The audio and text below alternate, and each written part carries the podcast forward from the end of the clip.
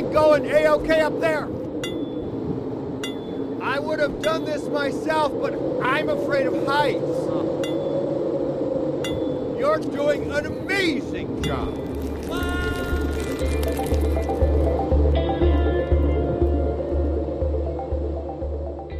I, I know I'm asking for a lot, but I don't climb,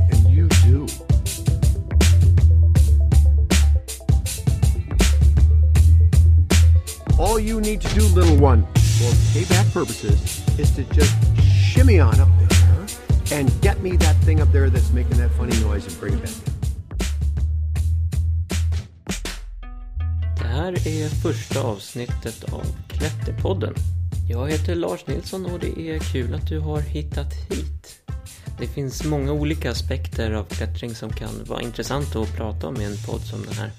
Allt från eh, vilka områden i Sverige som är mest polerade till vilken eh, knut det bäst är att knyta av två slingor med. Har du någon som du känner bara måste vara med på podden så mejla gärna. Du hittar kontaktinformationen på hemsidan www.klatterpodden.se men vem är jag då som sitter här bakom micken? Eh, jo, jag heter som sagt Lars Nilsson. Jag har klättrat i snart 14 år nu och jobbar som auktoriserad inomhusinstruktör och ledbyggare på Klättercentret i Stockholm. Men jag tror att det får räcka om mig. Eh, Jag vill inte att den här ska vara för mycket fokuserad på vad jag gör. Utan eh, vi går vidare till eh, min första gäst. Niklas Henriksson är även han auktoriserad instruktör, eh, både inomhus och eh, sport utomhus. Han jobbar som instruktör och som kurssupport på Klättercentret i Solna i Stockholm. Och ni som rör er där känner nog igen honom på sina dreads och sin orangea sele som han brukar springa runt i. Mer än så får ni inte utan jag låter Niklas presentera sig själv lite. Så utan mer snack så hoppar vi rakt in i min konversation med Niklas Henriksson. Organisk folköl. Oh, ska ta fram den ur kylen. Har, har du några grejer som är off limits? Nej, jag tror inte det. Nej. Förutom common sense. Det beror på vilken nivå du vill ha på din podd antar jag. Det ska vara, det ska vara, det ska vara nice nivå. Ja, då, då, då tror jag att det kommer gå bra. Nice. Um, sitter och stretchar med Niklas Henriksson. I eh, hans lägenhet Ungkarlsly- Ungkarlslya. Ungkurs? Uh, I Blackeberg. Ja.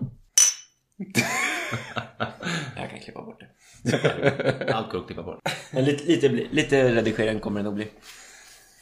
Tänkte vi skulle få lära oss känna Niklas lite närmare.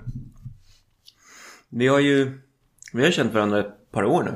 Ja. Jag satt faktiskt och funderade på det här om dagen. Det var någon som frågade mig hur länge vi har känt varandra. Och jag vill minnas att det var någonstans någon gång på KC först. Mm. Skitsamma, det var länge sedan. Eh, Vi måste ha varit i alla fall sex år sedan. Eh, tidigare, tidigare åren. De läskiga åren. När man, inte, när man inte visste så mycket. Nej, när allt kändes hårt och svårt. Jag har för mig att det var på den tiden. Och att vi till slut hittade till Gåseborg. Till Blitz framförallt. Det var också första ledningen jag nå- någonsin satt på faktiskt. Utomhus. Eh, Min första klätterupplevelse någonsin var den leden. I en eh, rem, eller en slingblöja. Det gick inte alls då uppenbarligen. det var ju super- supersvårt. Eh, Svårt att klättra den typen av klättring där man aldrig har gjort det förut. Men det var länge sedan. Sex år sedan. Mm. Då var du... Hur gammal är du nu? Du är 30... Jag är 31. 23 skulle du sagt. Du är aldrig äldre än 23. 25 är den perfekta. Du var 25 då ungefär. Det var ju typ då jag blev kär i klättringen. Så det, kan, det stämmer nog rätt bra. Jag tänkte det är alltid kul att, att, att höra hur folk har kommit till klättringen. Liksom, vad, vilken typ av barn var du i skolan liksom? Det var lite olika faktiskt, beroende på vilken årskull. Jag har flyttat runt ganska mycket, av olika anledningar. Men oftast vill jag nog påstå att jag åtminstone försökte tillhöra de coola kidsen. Men det fanns även terminer då jag snarare var en, en del av de ocoola kidsen. Jag bara minns det som filmstrippar i huvudet, om jag ska vara helt ärlig. Då, då, då sitter jag här med, med Niklas och han sitter i lotusställning på soffan. typ, jag försöker. Med sina blåa ögon, vegantröja, lössittande långärmad. och dreads. Det jag minns samtidigt att det, det året, så- det som var inne i skolan var jojos och bandy. Och det var två saker jag var väldigt obra på. Mycket hängde på vad man kunde. Som jag minns det. Just för att i och med att jag bytte skola mycket så hade jag inga fasta kompisar under i alla fall tre år. Utan det var mer de som man träffade innan skolan. Ja. Du har väl varit skater under en period? Ja. Det kom jag Brandtsbergsskolan. Där började jag i fjärde klass. Det var väl då någon gång som jag bekantade mig med skateboard. Mm. För de jag senare blev kompisar med gjorde det i skolan. Mm. Lite av samma anledning. Det är ändå någonting som man kan känna lite går åt klätterhållet om man tänker på subkultur liksom. Det är lite rogue, Ja, Lite rebelliskt liksom. lite rebelliskt. Lite farligt. Mm. Man kan få skrapsår i alla fall. Vi klipper ut det där. Eller? Eller? Tricken satt ju till slut, men det tog ju lång tid. Ska jag kickflip för trapporna och Shit, jag Ja, kan, vet. det är svårt att tänka mig det alltså. Det... ja, på den tiden. Liksom. När man brydde sig mindre om knäskålarna. Ja, när man inte hade förstått riktigt vad som kunde hända. Shit, då var man en annan person. Alltså. Jag hade alltid på mig, alltså mors, det var ju fortfarande då när föräldrarna klädde en liksom. Mm. På den tiden. Tänk dig en Tintin-lugg, lite åt, uppåt, bakåt. En, typ en röd jeansskjorta och uppstyrd liten pojk liksom. Kommer till skolan. Fan, då är då är fan, då är sent 90-tal. Ja, det var typiskt sent 90-talslook. Ja. typ så. Shit. Helt crazy i Bromma liksom. Det var då man egentligen skulle upptäcka klättring. Mm, ja det kan man ju i efterhand tänka. Om vi går, vidare därifrån. Eh, du är liksom mellanstadiet. Du är skatare. Det blir mycket, mycket musik. Jag tror jag skulle fan säga att mycket är musikbaserat också. Jag tror att i den åldern så man blir väldigt influerad av det man lyssnar på. Det ska synas vad man lyssnar på. Liksom. Antingen genom kläder eller genom något man gör som skate. Jag, vet inte, jag är uppvuxen med en musikerfarsa som alltid har varit väldigt noga med att poängtera vad är det för musik man lyssnar på. Så det är också en del av, en del av mig förstås, min musik. Men eh, just under skateperioden så lyssnar man ju egentligen främst på punk, så skatepunk. Det som man idag tycker är lite dålig musik egentligen. Så Green Day och Blink och eh, men även mindre kända band. Mer åt ska-hållet kanske. Som senare blev att man lite reggae. Men det blev ju till slut bara hiphop. Det var ju det mm, skatekulturen gick mot också. Jag kommer inte ihåg riktigt vilket år det var man slutade skata men till slut var det ju bara fest istället. Började dricka bärs och röka cigg och snusa och sånt som de stora kidsen gjorde vid rampen liksom. Var quote on quote cool. Så det fick man liksom, man väljer på något sätt någon stig hela tiden. Har det känts som. Eh, Jag har hållit på med kampsport också. I omgångar, men jag har tröttnat på det. Mest för att jag inser att det var, vad ska jag med det här till? Det första jag provade var jinjutsu. Sen karate.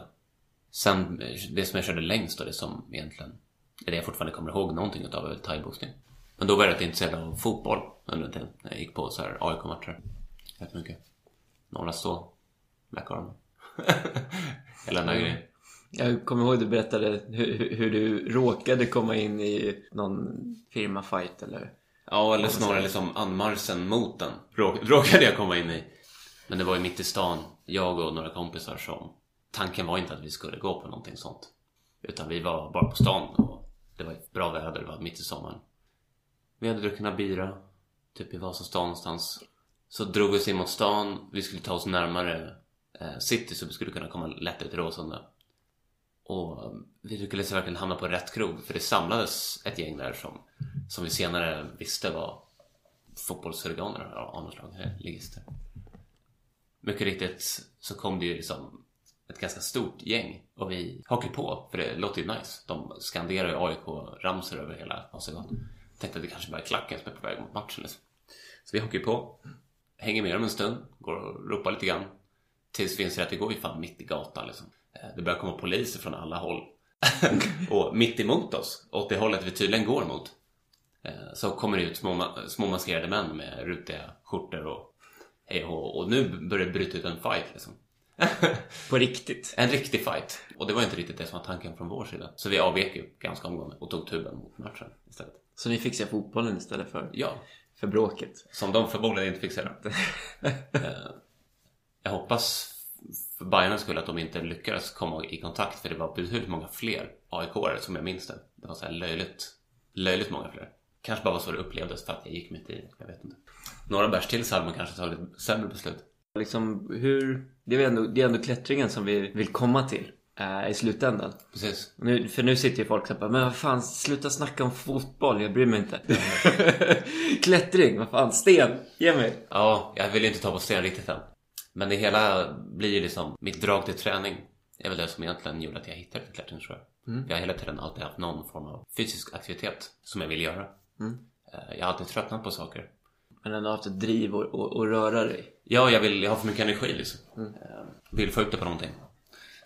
Men eh, det var väl liksom det här ständiga köpa gymkort och så tröttar man på det och så sket man i det och så började man snacka om att göra något annat men man gjorde det aldrig. Mm. Eh, och så var det den här dagen som kom när Jimmys kompisar ringde och frågade om jag och Jimmy ville komma och klättra i Gåseborg. Klättra? Vadå klättra? Ja. Men efter att vi var i Gåseborg, eh, den här kicken man fick av att hänga i selen var ju obeskrivlig såklart. Så sa ju de att ni är alldeles för klena för det här. ni måste gå och träna upp er. Ni borde gå till klättercentret. Och mycket riktigt, vi var ju alldeles för klena för att klättra 6B på överhäng när vi alla hade klättrat förut. Jag vet inte, du har ju klättrat Blitz själv. Den är inte så himla nybörjarvänlig. Jag tror det var en av, de, en av de första som jag var på. Och var ungefär på samma ställe där att man fick kämpa sig igenom vartenda move. Ja. Eh, Det här var ju fortfarande topprep och jag vet inte vad jag hade på mig, vanliga skor förmodligen. Eh, Jag kommer inte ens ihåg. Vi åkte båt ut i alla fall, kommer jag ihåg. Vi blev hämtade i, ja, där i krokarna. Så fick vi varsin öl, såg den där enorma väggen för oss då. Så det var väl en två, tre dagar efter det som vi eh, skulle dra till klättercentret i Solna. Det var det vi kände till som fanns. Hyrde ett par Madrock Nomad med blåa, eller om de var gråa kanske. Ingen sele utan vi skulle bouldra. Jimmy hade redan skor, han hade exakt likadana fast egna. mm, classic. Bra detalj. um, jag vet inte, det var på gamla tiden när graffitiväggen fanns fortfarande och tunneln var där och det var inte speciellt mycket folk liksom. Det var små, små gäng. Typ så här, tre pers där och fyra pers där och de kände varandra. Och nu någonstans 2009. Ja, slutet 2009 där någonstans. Ja. Vi var på Gosseborg på slut, eh, sluttampen av sommaren, kommer jag ihåg. För det var rätt varmt på vägen dit men kallt på vägen hem. Jag kommer inte ihåg datum exakt. Men det måste ha varit där, slutet 2009. Eh, och så början 2010 där. Så man började hänga på Kåse någon gång i veckan i alla fall. All, fick alltid en flapper. Första, första 6-7 gångerna jag var där fick jag en flapper. Ja, inte mitt i handen. jag fick snarare på um, stora valkarna liksom, juggevalkarna. Ja. Mitt i handen också förmodligen. Jag fick alla, alla flappers. Alla flappers man kan Jag kommer ihåg att den som gjorde mest ont var lillfingerflappen. Den som är på mitten här liksom. När den åkte av, det var smärta alltså. Jag kunde inte bära saker efter. Ja, hur som helst. Men det tog i alla fall ett år innan jag tog grönt kort och försökte bli bättre. Då var det mest en kul grej jag gjorde någon gång. Då och då. Kom att jag började checka in på Facebook. Slut var en kompis som till och med sa åt mig att sluta checka in för det började bli irriterande. För att jag gjorde det så ofta. Jag sa okej. Ja, Hur skulle det funka om du gjorde det idag? Ja, det skulle vara rätt konstigt. Jag är ju där lite för ofta. det skulle bara bli weird. Det blir bara stating the obvious. Vi vet att jag är där. Nej, det var lustigt att man idag jobbar där faktiskt. Då jobbade jag på kontor som säljare. Hur lång tid tog det från att du började klättra i Solna tills du började jobba på KC? I någon form eller någon annan? Så när jag var 2009, 2010 säger vi, 2010. För i samband med när, jag började klättra och hittade klättringen, framförallt när jag hade börjat repklättra, ehm, så började jag söka mer så här klättring utomlands och klättring. Det som jag började mm, researcha lite själv och hittade efter många om en Harrys första hemsida som han hade. Det var inte Denanto Climbing utan det var Ja, rockclimbing. rockclimbing.se, precis. Och han hade så reklam för klättring på Bali, bland annat. Jag hade precis flyttat lite fram och tillbaka till London. Blev det, ett upp... Säger rätt nu? Blev det ett uppehåll i klättringen då eller var du och klättrade på engelska? Ja, jag var på det engelska gym. Ja. På tre olika gym faktiskt. Eh, Då var det bara bouldering. Det var lite andra regler angående säkring och jag hade ingen egentligen som klättrade med. Så jag åkte lite själv liksom. Eh, En liten paus i klättringen var det för mig. Kan man säga. Jag började så fort jag kom hem igen. Och det var då den här resan till Bali kom till tal. Så jag började researcha om klättring i Bali och vad det fanns för typer av klättring där. Eh, Och lyckades hitta Harrys sida. Jag gick faktiskt tillbaka till den där mailkonversationen när jag tog kontakt med Harry första gången häromveckan och läste bara på kul. Och jag frågade inte bara om klättring och så jag lärde mig om klättring utan snarare hur man, hur skulle jag kunna bli klätterinstruktör? Fast jag kan få jobba med den här. Så jag har alltid fått klättra. Redan då hade jag bestämt att jag ville göra det här. Du har kört liksom. Ja, jag, är, jag är körd, jag måste få klättra mer. Hur gör jag det här? Och så hade jag bara hittat den här sidan och förmodligen blivit jävligt inspirerad av att han jobbar med det här eh, och gör det här. Så gick jag i alla fall en sportklätterkurs med han efter att jag tog ett påtvingat grönt kort. Jag hade ju inget officiellt grönt kort, jag hade bara säkrat utomhus. Lagt till med lite olika... Ja, jag vet inte vad det var för metod. Det var, det var ju en grigri dessutom som jag inte ha- hade lärt mig hur man faktiskt kopplar utan den var alltid färdigkopplad åt mig. Redan där gick det ju inte liksom. Bara för att jag skulle kunna få gå den här röda kortkursen då, eller sportklätterkursen. Jag kommer ihåg att jag hade jävligt svårt att lära mig omkoppling av ankaret. Jag förstod, det var någonting som jag hade problem med. Om det var den där bukten ut eller vad det Jag kommer inte ihåg vad det var. Det, gick inte. Någonting satt inte. Jag, tvungen, jag fick så här bakläxa av Harry att stå vid ett träd och göra det tio gånger i rad. Och för de som eh, inte sportklättrar utomhus, omkopplingen är då när man kommer upp till ankaret och måste knyta upp knuten för att kunna sätta fast sig och få ner all utrustning igen. Mm. Det är lite halvt vital bit kan man säga. Om man vill inte fucka upp. Nej, precis. man var ju inomhusklättrare i grund och botten. Eh, Och man tyckte att man kunde det mesta men egentligen kunde man ingenting för det var ju utomhus det handlade om. Och då kom alla de här svåra grejerna. Ja, verkligen. Men till slut så kunde jag det. Och Harry lärde mig allting som man skulle kunna. Eh, Och så kom den här resan till Baller upp på tal. Eh, Så jag åkte dit också. Och var under nästan ett år Harrys standby-instruktör på, på Baller. Det var så jag började min klätterkarriär egentligen kan man säga. Väldigt självlärd. Eh, Harry hade lärt mig typ minimikraven du behöver kunna för att vara instruktör. Typ hur du sätter upp ett topprepsankare. Säkringen och så här där jag koll på. Ledmässigt och sådär. Jag var ju inte jätteduktig på att klättra. 6B var väl liksom mitt max. Det var väl ett tillräckligt bra max för att kunna ha toppreps prova på å andra sidan på stranden. Eh, Så det var tillräckligt att börja med liksom. Ehm, Men under det här året så lärde jag mig jävligt mycket. Det var då jag insåg att det var utomhusklättring som var min grej. Liksom. Samma år så träffade jag Kajsa också. Jag satte upp små affischer runt om på Bali. För att få mer kunder. För Harry fick inte så mycket kunder.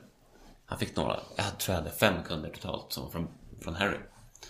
Folk som var på väg förbi Bali, som hade googlat rockclimbing Bali och fått upp hans hemsida. Någon som bara ville låna utrustning eller någon som ville ha guide eller någon som ville ha toppreps säkring liksom. Folk som, som visste vad de ville ha redan innan. Det var ingenting du behövde sälja liksom. Nej, de visste vad de, de hade bokat det de ville ha liksom.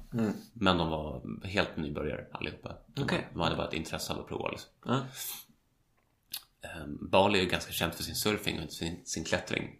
Så det var ingen business som jag egentligen tog från någon annan. Vilket gjorde att det var mer okej att göra. Eh, Att ha surflektioner som många andra eh, turister har. Är, min, är extremt mycket mindre uppskattat.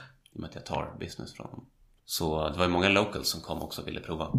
De fick ju prova gratis såklart. Nice. Ehm, Jag blev oftast bjuden på öl och lunch när jag stod där oavsett.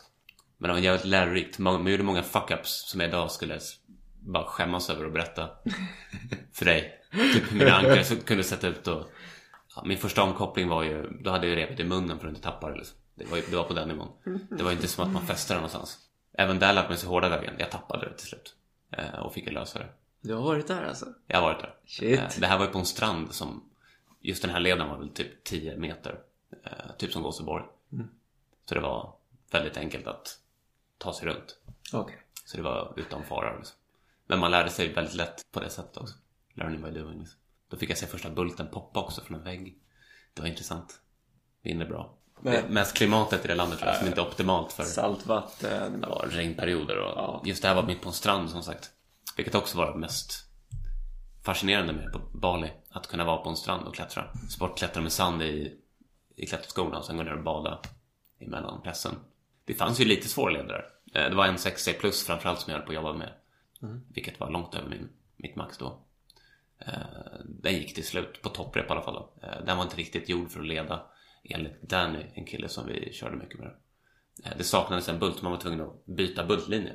Eh, Nu på efterhand förstår jag varför han inte ville att jag skulle göra det.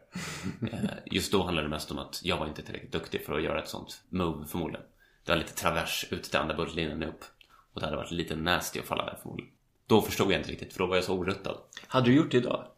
Ja, eh, för att jag är så kapabel att klättra den graden idag ska jag känna jämförelse. Eh, För jag minns den leden så väl. För jag, jag klättrade de där lederna tusentals gånger förmodligen.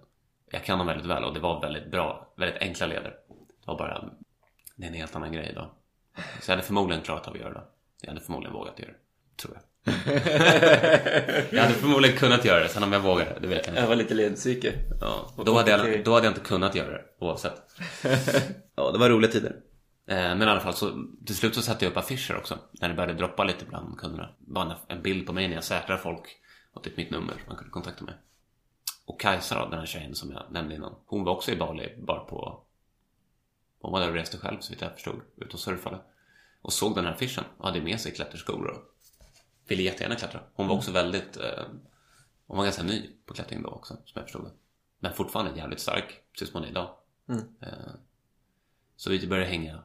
För det är, inte ofta man springer på en svensk som också vill klättra. Nej. På Bali. vilken, vilken random... Sjukt random. Att hon inte är en svensk klätterinstruktör. Eller klätterinstruktör. Situationstecken just nu på podden. Det var på den, man inte skrev certified utan man skrev eh, experienced. Ja. Inget var ju farligt egentligen men eh, det var ju mycket att man bara fejkade. Någonting som idag skulle vara lite värre. Ja, förmodligen. Det ska vara jävligt intressant att se den väggen idag, ser hur det ser ut. För jag vet att Danny och de som har, de har ett gym uppe i Seminyak där man kunde låna skor och rep i övrigt. Ehm, utanför Kota. Ett klättergym som är liksom utomhus fast inomhus. De har tak. Nej, Nej. Det, det är utomhus, det är open air. Det är inomhusväggar utomhus. Ja. Eh, och en ganska fet vägg som är 20 meter. Mycket business kom därifrån också faktiskt. Eller jag skickade business dit och de skickade ner. Lite så här symbios. Ja, men lite så. Hjälpte varandra. Ja, det var fan bra tider. Och det var väl så jag visste att jag ville bli instruktör och jobba med det. Så när jag kom hem från den här resan, eh, och det var väl 2012. Eh, Och jag vet att jag bara några dagar efter att jag landade gled in på KC Solna och frågade vem man pratade med om att få jobb som instruktör. Ja. Och då sa de, eh, och jag ville bli sportklätterinstruktör. ja. På en gång. Jag vill jobba med utomhuskurser helst. Som att det var ett önskemål. Här. Kan man välja? Eh, Då sa de, ja du kan kontakta Daniela på den här mejladressen så ska du upp på en lapp. Jag tror att vi har en nivå 1-utbildning snart. Ja, Okej. Ja, ja, jag kontaktar henne. Och den vägen liksom. Så jag har gått den här gamla vanliga instruktörsvägen. En ganska ihärdig stege av olika nivåer på klättercentret. Man håller olika typer av pass. Först de här berömda barnkalasen och allt där då i flera månader. Barnkalas och ungdomsgrupper och prova på och möhipper. Allt så här upplevelsebaserat. Och sen nivå två lära ut eh, grönt kort framförallt då. Men även så här boulder. Eh, och sen ska man sluta gå den här aspirantutbildningen och bli auktoriserad. Som är första steget mot att bli sportklätterinstruktör. Och det väl först då jag insåg hur långt ifrån jag var den här nivån. eh, den här självlärda killen som kunde bygga mitt ankare och Som kunde allt. jag kunde fira på repet men det var inte Jag firade utan handskar, utan prusik. Det var ju bara Hoppades på att inte tappa något. Ja, lite så. Stockknutar var inte så noga med heller. Så det var en annan grej. Men man har lärt sig mycket via, via klättercentret och de här utbildningarna man får. Och sportinstruktör blev jag ju i eh, slutet av, nej, förra året, 2016, i eh, mars. Så det var en liten bit däremellan. Det tar ett tag. Det tar, det tar lite tag. Det, det är inte bara att man själv ska kunna utan man ska kunna stå där och berätta för någon annan vad den ska kunna. Ja, men det är hela, hela, mitt liv sögs ju upp i min egna klättring också. Eh, mycket resor med Harry. Eh, res med dig. Bara till olika klipper i olika delar av världen och bara, bara klättra. Som ju fortfarande är anledningen till varför jag ville jobba med det. Komma ut och klättra. Ja, man kommer närmare klippan tänkte jag. Liksom. Ironiskt nog så får man inte klättra så mycket som instruktör. Ironiskt nog. Ironiskt nog. är det ju så. Men man jobbar med någonting man tycker är kul. Och man har större möjlighet att hitta någon att klättra med. Ja, den, Den är, väger ju ganska bra. Helt klart. Slutet 2014 gick jag upp som inomhusinstruktör första gången och blev underkänd. Mycket riktigt skulle jag bli underkänd av Putte bland annat. Fick min första dödskalle. Eh, ja, Mr Pokerface. Ja, det var ju en ganska bra underkänning egentligen. Jag hade ju med mig en karbin faktiskt som var från Bali som det var så mycket sand i den så att jag kunde inte stänga grinden ordentligt. Och den använde jag till mitt bottenriggade ankare. Som jag för övrigt berättade ganska tydligt för Putte att jag hade också. För jag var ju den här ärliga killen som bara tänkte att jag bara riggar ju på kul nu. Jag ska inte använda det på riktigt. Ja. Så på efterhand vet, förstod jag ju att Och lite, lite, lite coolt kanske. att, Ja, men när jag var klätterinstruktör på Bali så hade jag den här. Ja, men den har råkat hamna i sanden någon gång så den är lite sliten. Hon bara, eh, ja. En väldigt imponerad Putte. Är du nöjd med det? Kan jag använda den här? Det väljer du helt själv. Okej, då använder jag den då. Ja. Okej. Så 2015 gjorde jag om den, min exa, början på året. Två år senare sport. Eller t- ett och ett halvt år. Ja, skitsamma. Nu, Där, nu, där, där någonstans. nu har du hållit ett bra gäng sportklätterkurser utomhus i alla fall. Ja. Och det verkar inte som att du har fått nog av det. Nej, det är nice. Man får ju vara utomhus. Men eh, vad skulle du säga lockar dig mest? Är det att resa utomlands och klättra eller är den svenska klättringen någonting som man nöjer sig med? Svenska klättringen är ju, den är ju jävligt nice. Det är ju speciellt just för att det är på hemmaplan. Det är någonting man alltid kan komma tillbaka till på ett annat sätt. Också en bekvämlighet. Ja, det är ganska bekvämt. Alltså svensk natur är ju supernice. Men eh, det här med att åka utomlands och åka till nya ställen. Varma ställen framförallt. Där det inte bara är krimpigt granit. Jag säger inte att det är något fel med det, men eh, det är någonting speciellt med att resa utomlands och klättra. Det blir ju ett äventyr. Precis, det är där äventyret som kommer till. Hyra en bil i Barca och glida runt eller hyra en moppe i Kalymnos eller bo i tält uppe i Gate Bay och inte veta om det ska bli 5 eller 15 minus på natten och kommer den här sommarsovsäcken och funka en natt till. Eh, eller bara att dra till Åland och bollra. Det är ju knappt utomlands. Det är knappt utomlands men det är ändå utomlands. Ja, det är faktiskt min, min första utomlands eh, erfarenhet. Åland. Ja, Åland. det räknas ju. Så det är nästan... Sen så drog du drog ju mig med på min första riktiga Kalymnos. klättertrip. Kalymnos. Holy Land för alla som, alla som gillar sportklättring. Ja. Det är väl egentligen det närmaste du kan komma inomhusklättring utomhus. I en paradismiljö dessutom. Och när jag säger inomhusmiljö, eh, då tänker jag greppen sticker ut från väggen och det är ganska nära mellan klippen. Det är Kalymnos i ett nötskal. Klättra på tufer och gå ner och bada och dricka bärs. Gå slackline på stranden efter... Ja. Det, det är ingen tråkig intro på europeisk klättring. Nej, man kan ju säga att jag fick mer smak i alla fall. När var vi? Det var i juni. Mm, tre veckor. Vi var där i en och en halv typ. Jag förlängde min biljett en vecka till. Jag fick inte nog. Jag visste inte vad jag skulle göra hemma en vecka. Jag måste sätta mitt projekt. Ja, som fortfarande är kvar. Alfredo. Det det Jag ser, fram, jag ser så mycket fram emot att komma tillbaka till den. Jajamän. Jag gör verkligen det. Jag drömmer om den. Bara häromdagen så kom jag på mig själv med att sitta här i soffan. Exakt här. Och tänka på sekvensen. Eh, kruxsekvensen. Och även det som är efter och innan då förstås. Kommer på mig själv att sitta med handsvett. Och bara drömmer om att klättra den här leden igen. Alfredo, Alfredo. Den är så Har du, fått in, har du fått in juggen, brevlådan i... Ja, nu är den med. Nu är den Alltså, med. Du måste ju berätta backstoryn om, eh, om juggen. Om juggen. den hemliga juggen. Ja, alltså det var rätt sjukt. Vi var ju där i juni då och höll på med den här leden. Alfredo Alfredo. Ligger uppe i eh, Odyssey-sektorn, precis i starten på sektorn. I början så ligger en liten, en liten grotta nästan kan man säga. Eh, där det sitter fyra leder, mer eller mindre. Varav den ena heter Alfredo Alfredo. En fantastiskt atletisk led. Jag tror den var uppsatt 94 tror jag det står på sten. Och mycket riktigt är den ganska polerad i starten. Men ganska lätt klättring upp till en, som en urgröpning i stenen. Där det finns eh, mycket så här semibra grepp. Det är ganska mycket open hand eller... De är bra men inte så bra helt enkelt. Och det, och det är ganska, ganska brant ska jag tillägga. Och det här är alltså vid tredje klippet. Efter att ha klippt tredje klippet så kommer kruxet. Fjärde klippet klipper du helst innan kruxet. Eller efter kruxet som Lars gör. Om, om man vill. Det går. Eh, gör man inte så får man en jävla skön liten whipper ner, ungefär ner till första. Då. Så det är en ganska dramatisk sekvens. Framförallt när man jobbar på den. Eh, ganska tungt krux. Du egentligen har en dubbel gaston. Du korsar över vänstern på en krimp. Som är förvånansvärt stor och bra men ganska hal och liksom ganska friktions... Eh, den är lite använd känns det som. Förvånansvärt bra, men väldigt dålig. Men det är så här jobbig mix av bra och dåligt. Eh, och det är varmt, det är, det är ett varmt land och jag är svettig liksom, så det hjälper ju inte heller. Men ändå vill jag säga att det är en bra krimp. Du lägger över högerhanden från gastonen, som du fortfarande håller- kvar, ner på en ganska dålig pocket. En liten, Lite miniskål. en liten grej, en skål kanske är ett bra ord. Så tvåfingersskål. Bara för att kunna hålla kvar kroppen. Sätter upp högerfoten på en liten pigg. Och så bara drar du för fulla jävla muggar upp till en slott. Som är typ lite vänsterställd. Eh, med höger hand. Man kommer in nästan lite i Gaston när man kommer in. Ja, men nästan. Och den, du kommer inte in i den helt och hållet i början så du måste liksom i ett sekundärt moment tjonka in den lite grann och då sitter den ju hur bra som helst. Och det är slutet på första kruxet. Hur som helst, innan jag, innan jag försvinner förbi det här. då. I den här kruxsekvensen, eh, precis innan, eh, så fanns det en pocket. En ganska stor, hal grej. Där vi egentligen antingen, de, vissa gånger så reste jag mig från den här och klippte ganska besvärat fjärde klippet då, som jag precis pratade om. Som man gärna, som man gärna vill ha klippt innan man gör kruxet. Eh, vilket ofta ledde till att jag inte orkade göra kruxet. Eh, vilket ledde till att vi började tänka att okej, fuck det här. Vi gör kruxet först och sen klipper vi i knähöjd. Eh, vilket det ledde till en ganska rolig sekvens av film. Eh, där vi faller ganska rejält. Ledpsyket var på topp efter den dagen faktiskt. Det var ju lugnt. Det var ju superbra. Det var verkligen ett superbra fall. När vi en annan dag höll på att jobba på den här leden. Var du med då? Nej. Då hade du redan dragit. Jag hade åkt hem. Lars hade dragit och redan sänt leden på sitt sätt. Eh, och det var ju att klippa efter, efter kruxet. Det var i alla fall en fransman som hängde bredvid mig när jag höll på att jobba på den här leden.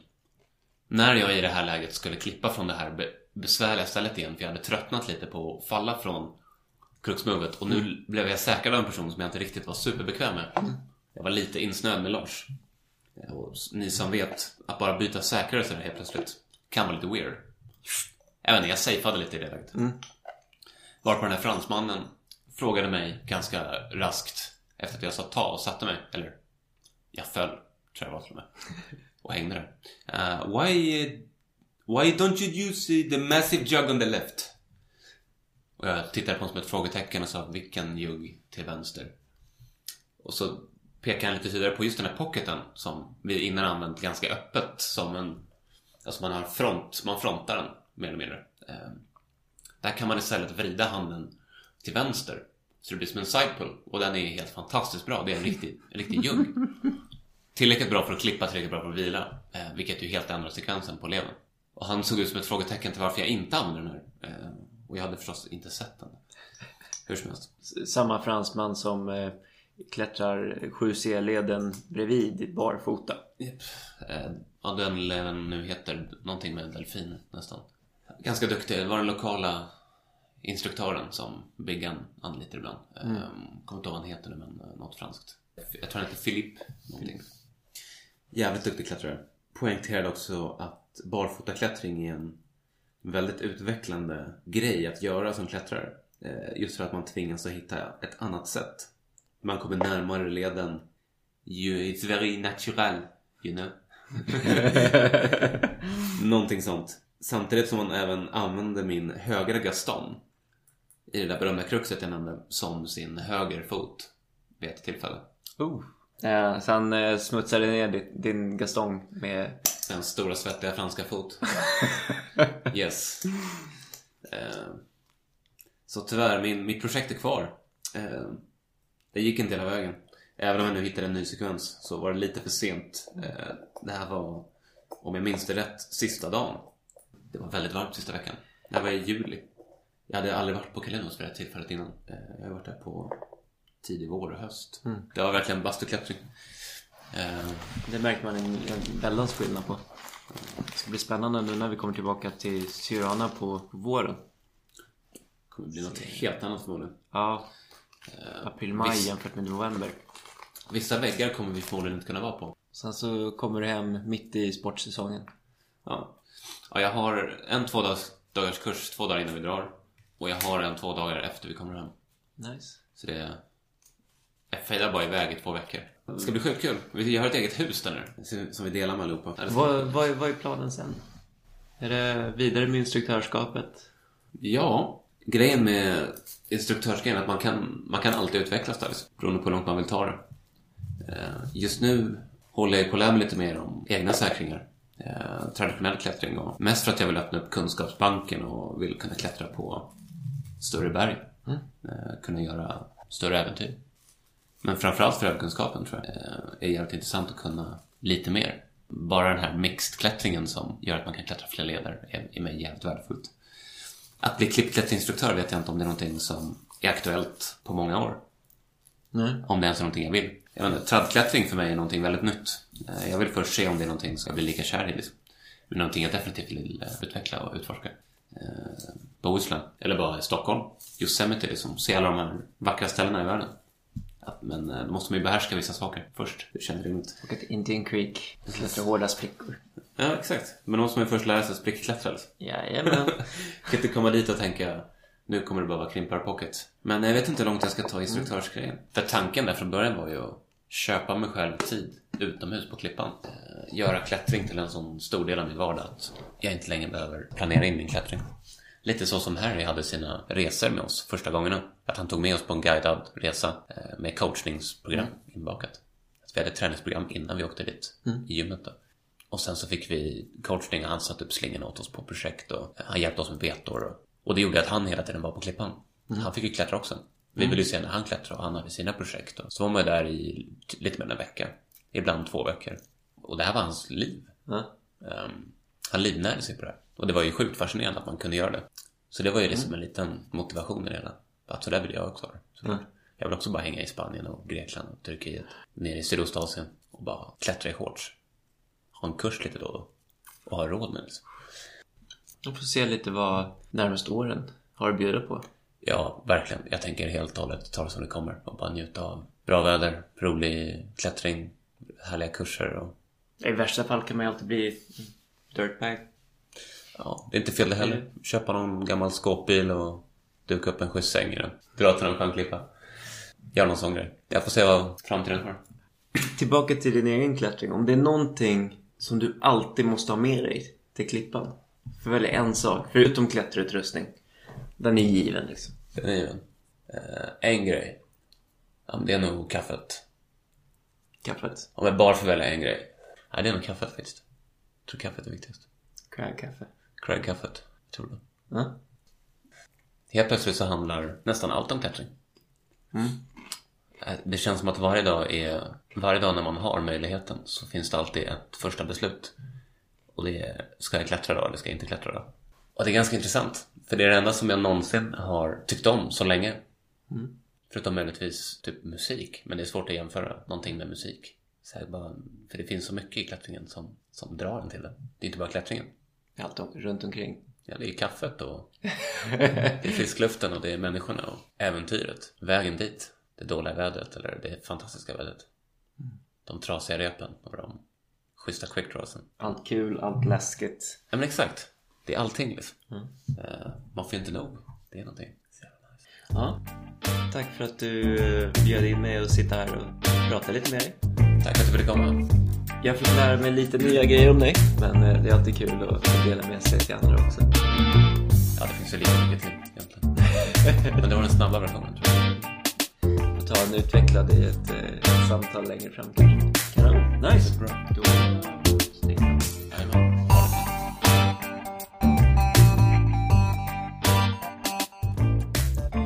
Det var allt för den här gången. Niklas Henriksson och hur han gick tillväga för att förverkliga en dröm och bli klätterinstruktör. Har ni några frågor så är det bara att mejla in. Då är det lars klatterpodden.se Har ni några idéer och tankar så får ni jättegärna kontakta mig på samma adress. Kolla gärna in hemsidan också, www.klatterpodden.se Gillade du podden så gilla oss gärna på Facebook. Bara söka på Klätterpodden så ska det dyka upp där. Finns även på Instagram. Klatter-Lars hittar ni mig på. Eh, spana in och se om det är någonting ni eh, gillar. Nu är ju utesäsongen i full gång men för er som har varit lite sega med att komma ut så kan ni avsluta innesäsongen med Boulder Open på Karbin nu på fredag den 26. Och för de yngre lyssnarna bjuder Islands klätterförening in till Nordic Youth Camp i eh, slutet av juni. Mer info om det kan ni hitta på bergsport.se. På en tråkigare not så har vi under början av året nu eh, mist två legender. Det är Royal Robins som har eh, gått bort samt Ulis Tech, The Swiss Machine. Och så avslutar vi med någonting lite roligare. Margot Hayes blev första kvinnan i världen att klättra 9A+, La Rambla i Siurana. Någonting som de flesta av oss bara drömmer om att kunna göra någon gång i livet.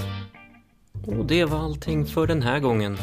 Håll utkik på Facebook och hemsidan efter nästa avsnitt. Eh, så ses vi snart igen. Tills dess, se till att ta hand om er därute.